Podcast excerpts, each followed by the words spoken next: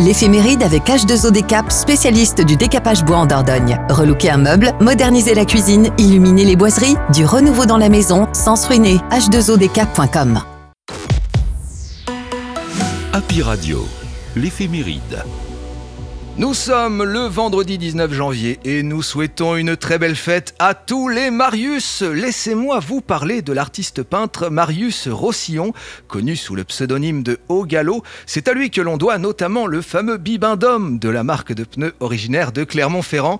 Il nous quitta malheureusement le 2 janvier 1946 à Carzac. Sa sépulture se trouve à Beynac et Cazenac.